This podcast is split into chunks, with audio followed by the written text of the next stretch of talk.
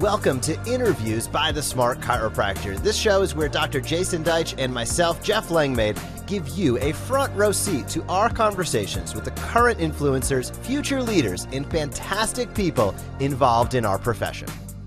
Hey, Smart Chiropractors. Welcome to Interviews by the Smart Chiropractor. I'm Dr. Jeff Langmaid here with my co host, Dr. Jason Deitch. Today, we are joined by a self professed clinical nerd, Dr. Dino Pappas. Dino, great to reconnect with you. It's been a few years since we first said hi to each other quite a few years ago. Thank you so much for taking time and chatting with us today. Hey guys, thanks for having me on the on the podcast. Uh, happy to be a guest. I don't know what kind of value I'm going to add, but hopefully your listeners there's something they they want to hear or, or, a nugget they, they they'll learn from today. I have full confidence you're going to deliver. I look at you said it before pre-roll. You got alphabet soup going on. You you have a ton of certifications, many more than I even know w- what they are.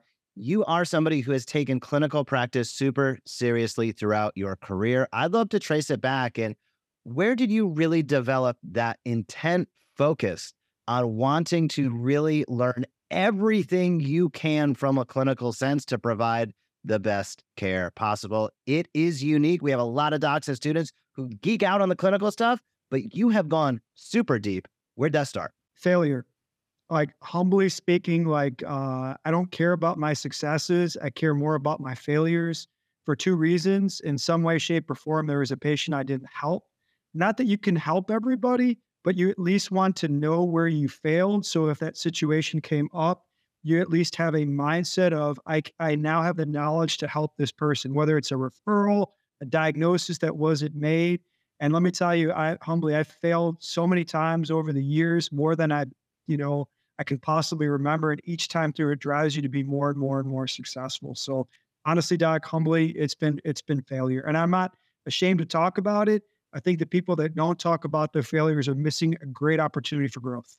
Well, we appreciate your humbleness, but I guess uh, you know many many times people would look at failure as the stimulus to learning, um, and thus it's not a failure. It's in fact uh, the natural process of learning.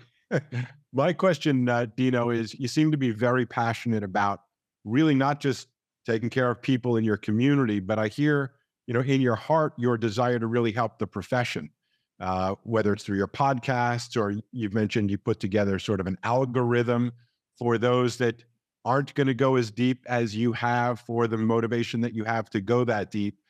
Tell us more about what drives you to want to not just help people in your community, but also really want to sort of give back to the profession and help elevate everybody at the same time. Yeah, Doc, a rising tide raises all ships. If we can make as a profession our lowest common denominator better, we're in a unique position as a profession to be the gatekeeper for musculoskeletal medicine. We have to want it, we have to own it, but we can't just rest on our laurels. We have to uh, continuously work one step at a time, like a marathon. There's no free beer, there's no free banana, there's no medal, there's no t shirt at mile six. We have to elevate ourselves as a profession. I'm grateful for the work that you guys are doing on your end to make that happen. I followed you guys for several years, and anything from your your uh, clinical pearls and nuggets to your research briefs to how to market to physicians to how to run an efficient practice, all of that hap- uh, happens. My niche in particular is the clinical side, but your niche is the practice development side, and together there's synergy. And and humbly speaking, you know, if we can little by little, you teach me what you learn on the clinical uh, patient communication, the systems, and I can help with the clinical. We'll get there in terms of being the gatekeeper for musculoskeletal medicine, which I feel is our place, our rightful place we can ascend to. I love it. That is a- absolutely true. And I appreciate the, those kind words. I'd love to know with your experience, and I'm going to put you on the hot seat a little bit right now. so, you've gone to a ton of different seminars, you have a ton of certifications and qualifications. Looking back, what's some of your favorites? If I was a young doc or even an experienced doc, and I'm asking you, man, I want to know more about let's say sports chiropractic. Where should I look? You know, who should I follow? What certifications would you recommend? I'd love to know your insight based upon going through so many yourself. This is great inside information for everybody to know.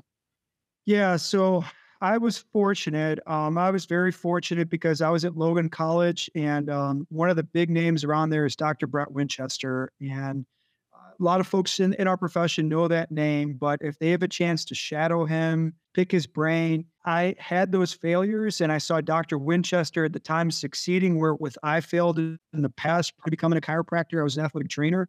So it started me on well, what makes him different and what about his approach? And always the willingness to learn and modify in, in light of new evidence and tinker with this thing. And then learning how he had mastered the clinical audit process, which really accelerates the learning curve. It's basically find your assessments, intervene, retest your assessments, rinse and repeat, rinse and repeat. And what that does is take weeks and weeks and weeks of trying something. Is there a change in the baseline? And skinnies it down to you can figure that out in a couple sessions. And uh, that was the first thing that really opened my eyes that I'd worked in as an athletic trainer in outpatient physical therapy. You re-up somebody per physician script 30 days. They 30 days. Uh, how's your pain? Ah, feels good. Can you go up and down stairs? Uh, maybe. But you're not auditing it out to make this an efficient process. So uh, it's more than just about being a sports chiropractor. It's having an efficient system to kind of know where to where to you know not waste your time or more importantly the patient's time or money.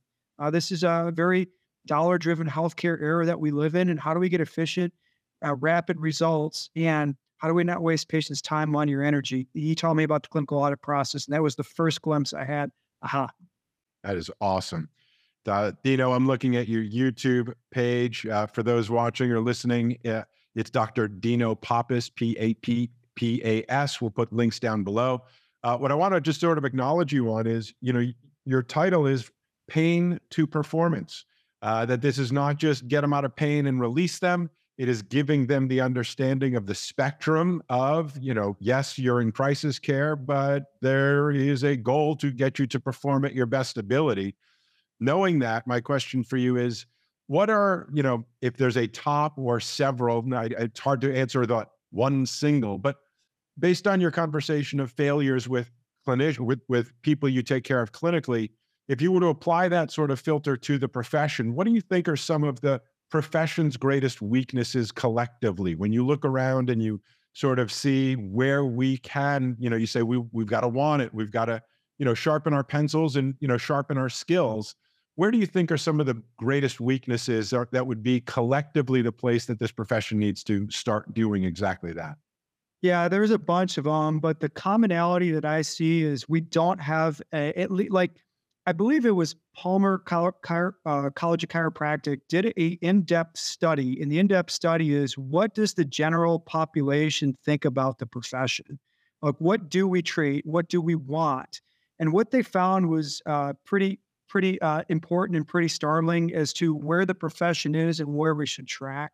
We don't have an overwhelming uh, national identity. And the identity that the public thinks we have is different than what chiropractors think. So there's a mismatch here. They see us as mostly spine, they see us as treating some MSK issues. They don't want lifelong treatment three times a week for the rest of your life. That doesn't mean that, you know, we have to just treat pain that's not not the case, not where I'm getting at. So I think the biggest problem is we don't have a national identity that's congruent with what the public wants. And I think if we all could filter around and say, hey, our consumers, our patients, they demand this and want this, I think it goes a long way to setting the rest of it, everything up from the training that we should receive to the training that we need to receive to how do we market to that demographic that seeks our services? Because we're a niche, uh, and I don't think we need to stay niche. We're specialty. Um, uh, we're seen as specialists, but we should embrace that role and identify and take steps to to fulfill that public need that that they've created, not us. I'm going to follow up if I can, Jeff. It, do, can you go deeper on that, Dino? If you had a magic wand, a crystal ball, if you had, you know, unlimited resources, what, what would that look like? Can you describe that in more detail? Yeah, I'm going to break it uh, break it down just one step further. So they did a study in the early to mid 2000s, and they looked at the current uh, uh, chiropractors and chiropractic, and then where where should chiropractic grow? And they came up with four scenarios. And the first scenario is not very good. We continue to do the same old, same old, and guess what? We start going the way of the dinosaur as our market share gets cut into by other professions that are doing manipulation, manual therapy, uh, and and that have a little bit more of a a base to kind of explore into the other MSK stuff. The second, there was great growth in geriatrics. The problem with geriatrics, because of an aging population, was that we have to deal with Medicare and Medicaid, and historically, chiropractic and Medicare and Medicaid has has been a uh, an experiment in uh, disaster, right? Like our services are not improved, not covered. There's finite amount of Medicare dollars. So that leaves two scenarios that they projected for future chiropractic growth. One, we started to integrate and become an integrated neuromusculoskeletal specialist with an emphasis in spine. That is very plausible. And that's what the Palmer study picked up on. That's what the public sees us at. Uh, so we, we work in standardized healthcare systems alongside rubbing elbows with other providers that can assist us and we can assist them. Let me take the cases that aren't surgical because I want to free you up for the one thing that you do well. But you know what? I may need help. I may need a, a patient for an oral steroid or an epidural. Great. Let me send those to you because that's where you play ball very well. And the fourth scenario um, that, that they predicted was uh, as a portal of entry into anything conservative care. So, like you become the portal of entry, not into the medical world. If a person needs to go to acupuncture, you would know when to make that referral, massage therapy, nutritional medicine. And, and that's where I see expanding one step further on you is where do we grow? We grow into an integrated system and we grow by truly understanding what the access is to the other forms of complementary and alternative medicine. And if we can position ourselves that way, we, we've done ourselves well and the future of our profession well as well. I really like that answer because I've had some personal conversations lately with people who are looking for healthcare providers that are more on the holistic and natural side. And it's been difficult to find. And I think if we, there's nobody we should be the ones who know those people in our community, right? It, you know, if you don't, you don't want steroids, you don't need an injection right now, you don't need surgery. You're looking for somebody more in the natural realm of healthcare beyond the services of what we do as chiropractors, I think we should be the absolute portals for that, whether that's massage, acupuncture, more of a naturopathic doctor, whatever it might be for that patient or consumer. I think that that's critical. And a lot of this goes to my question for you, which is around translating this to consumer speak. You have been doing a great job getting out there on YouTube. As Jason mentioned, we'll drop that link down below with your podcast. One of the challenges, I'd love to know your insight, is quite often the docs who focus on the clinical care have a little bit more of a difficult time communicating that. You're getting out there, taking action, and doing it. Was perhaps something you've learned along that way, or perhaps an inspirational tip that you'd share with docs that are really deep into the clinical aspects and just don't have the confidence yet to get out there and start communicating that with the people that need to hear it most? Yeah, it's almost like we have to hit control alt delete in our brain. The moment that we graduate, we're no longer talking to um, our fellow students or our professors, we're talking to the public. And there's a huge disconnect between the clinical messaging and then what you say to a patient. Like we're talking about growth of the profession and what public identity is. I th- really think that you should have two mentors, and ideally would be one person, but there's really um, it's really hard to find a great clinical person that's a great patient communicator, right? And and like I saw Dr. Winchester and he does it well. I've seen Annie O'Connor. Uh, you were there at Forward 19. Man, when she communicated with the video, I look back at myself and I say, I suck. I've been at this for like 16, 17 years, athletic training as a chiropractor, and I suck compared to her. So try to find a mentor that's a master at patient communication and they really give you the basics. Um, they listen to a patient's story, they process when the patient's talking. They don't cut the patient off, but they steer the conversation for those nuggets in a really intuitive and great way. Um, so, how do I, uh, you know, create a YouTube page or communicate with the people? Failures help refine how I practice and our approach and having a good mentor, watching Annie lecture, watching Brett talk. Uh, the some of the things that you guys do as well. Like you have part of his educational to chiropractors, part of your communication style is to professionals, but part of your communication style is to people. Let me find those nuggets when you communicate with that patient. Let me glean the most important thing. The last thing, I really think we should expand as a profession on psychology, and it's psychology of what drives a patient. Fear. Why does like why do patients come see us? They're afraid. I'm afraid I'm going to have pain the rest of my life. I'm afraid I can't pick up my kid. I'm afraid this is going to get worse. Very seldomly are they actually coming in you know, because of like nothing's wrong. I just want to be able to bench 500 pounds. Right. And even you could do that. I'm afraid I'll never be able to bench 500. so we're, we're like, yeah, yeah. How much you bench, Doc? Probably all three of us together couldn't bench 500 pounds, right? But mm-hmm. moral of the story is, you know, when we start talking about this, we really have to have a good grasp. And I think they should go the route of teaching this school on motivational psychology, motivational interviewing, and really understanding kind of what's the patient story and what's in their mind, because then we can reverse engineer a game plan to get them along.